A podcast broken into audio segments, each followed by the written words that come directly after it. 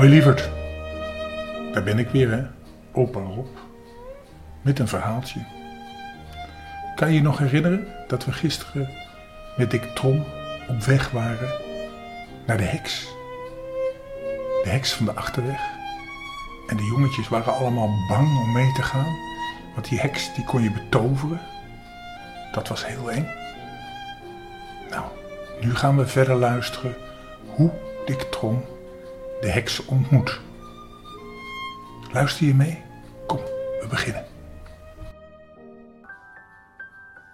Laten we gaan kijken, zei Dik opeens. Dan weten we het. Ik dank je de koekoek, zei Jan Vos. Als ze je ziet, is het met je gedaan. Want ze verandert je zo in een spinnenkop of zoiets. Ik ga niet mee. Alle jongens zwegen. Want wat Jan Vos vertelde, was erg genoeg. Het was zo erg dat de dapperste er bang van werden. Maar Dik was niet onder de indruk.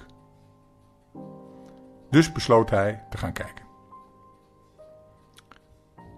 De heks mocht dan doen wat ze niet laten kon.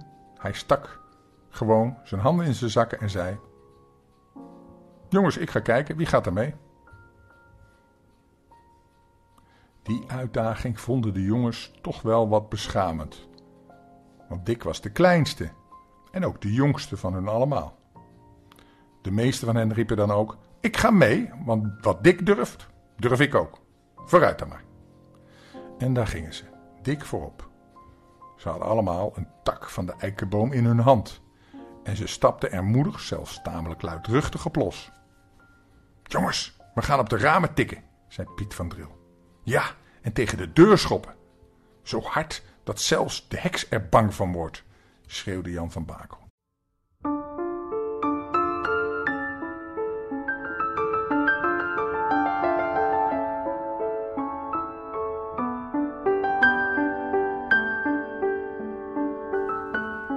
Dik zei niets, maar stapte flink door. En aan zijn gezicht was duidelijk te zien dat hij vastbesloten was de heks eens goed op te nemen. De jongens liepen de dorpsstraat uit en sloegen een zijweg in. Vreemd, de luidruchtige groep werd steeds stiller. En eindelijk liepen ze ook steeds verder achter Dik vandaan.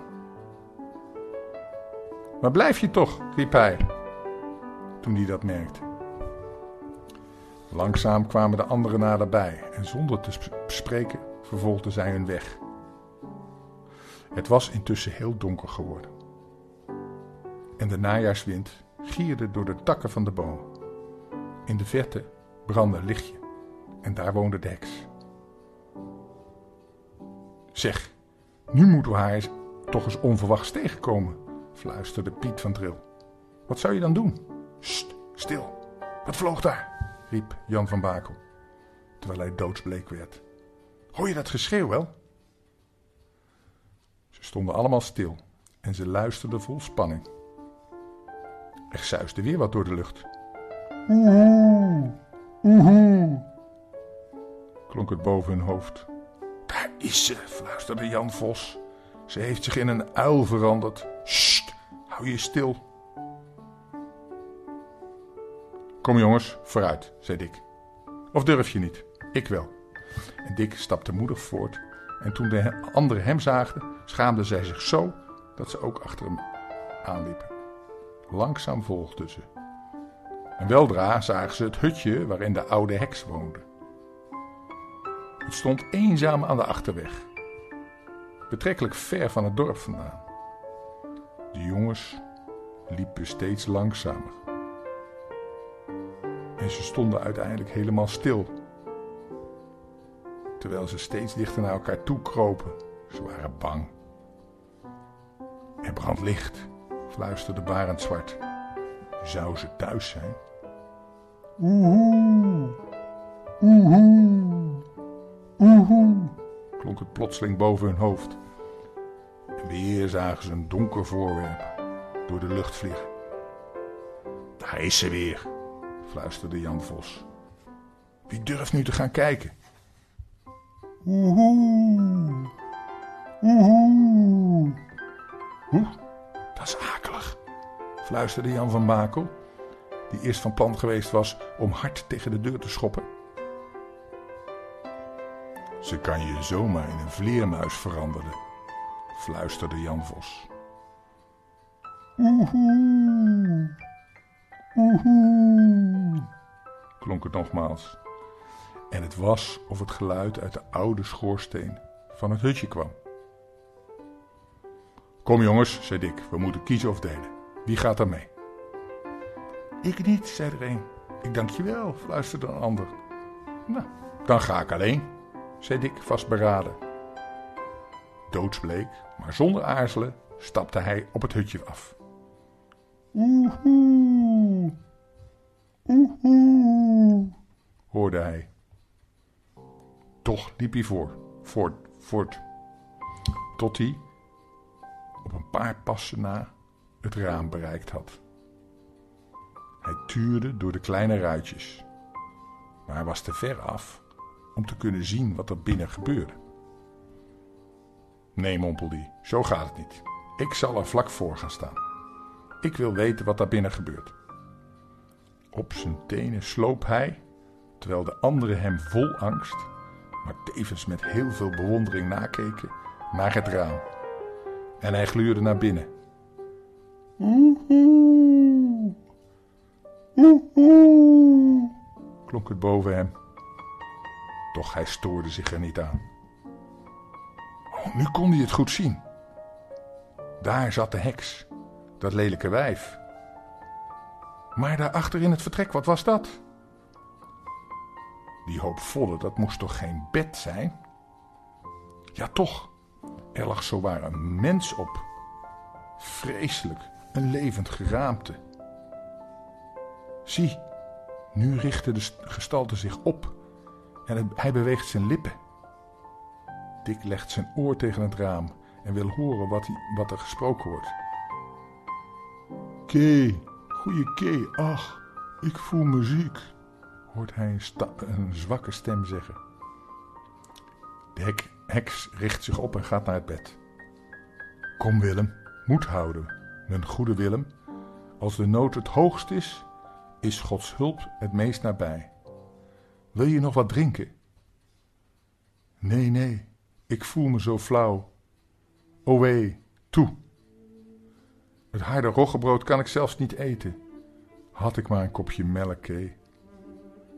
Dik ziet hoe de heks haar gelaat met beide handen bedekt en in tranen uitbarst. Niet huilen, Kee. Niet huilen, lieve vrouw. Ik weet wel dat we het niet hebben, dat we arm zijn.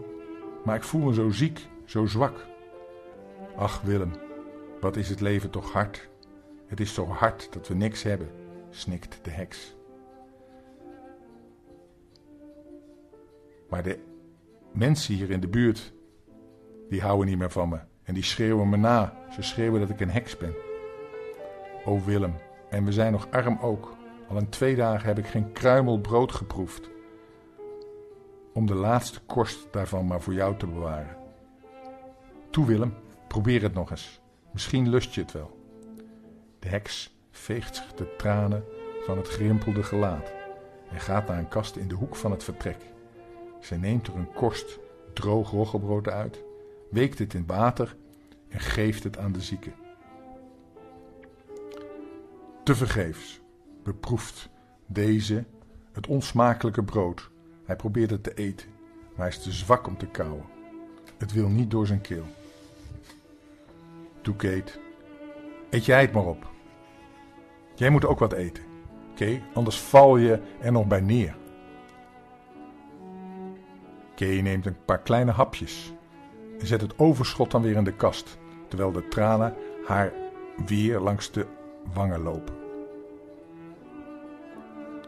Dan vouwt ze plotseling haar handen en slaat haar betraande ogen naar boven. De heks bidt. Ze vraagt God om hulp voor haar oude zieke man, want de nood is het hoogst. Nou Kee, kom ook maar naar bed, zegt de zieke met een zwakke stem. Och Kee, dat de goede God ons deze nacht maar weghaalde. Jou en mij samen, Kee. Wat zouden we dan gelukkig wezen? Samen hebben we geleefd, samen hebben we gewerkt, samen hebben we lief en leed gedeeld. Oh, en mogen we nu ook samen sterven? Dik verliet het raam. Hij had genoeg gezien en de tranen liepen hem over zijn bolle wangen. Oh, wat een droef lot hebben deze oude mensen, dacht hij. Maar waar zijn die jongens gebleven? Hij zag ze nergens. En toen hij naar het raam sloop, hadden ze het hazenpad gekozen en wellicht zaten ze nu hoog en droog thuis. Een goed kwartier later was hij ook thuis bij zijn ouders.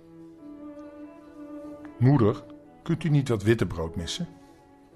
Waarvoor, mijn jongen? Dik vertelde alles wat hij gezien had. En toen zijn verhaal uit was, stond zijn moeder met tranen in de ogen op en ging naar de kast. Trom, zijn vader, zat aan zijn bakkenbaardjes te trekken.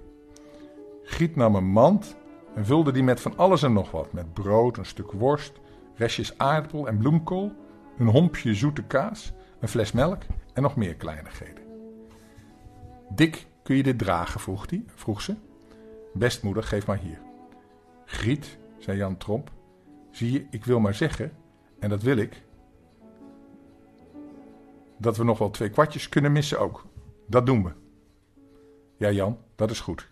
Hier Dik, niet verliezen hoor. Nee moeder. Dik ging met zijn vrachtje weer op weg naar de heks. En toen hij buiten was, zei Jan Trom, Griet, die Dik van ons is een bijzonder kind. En dat is hij.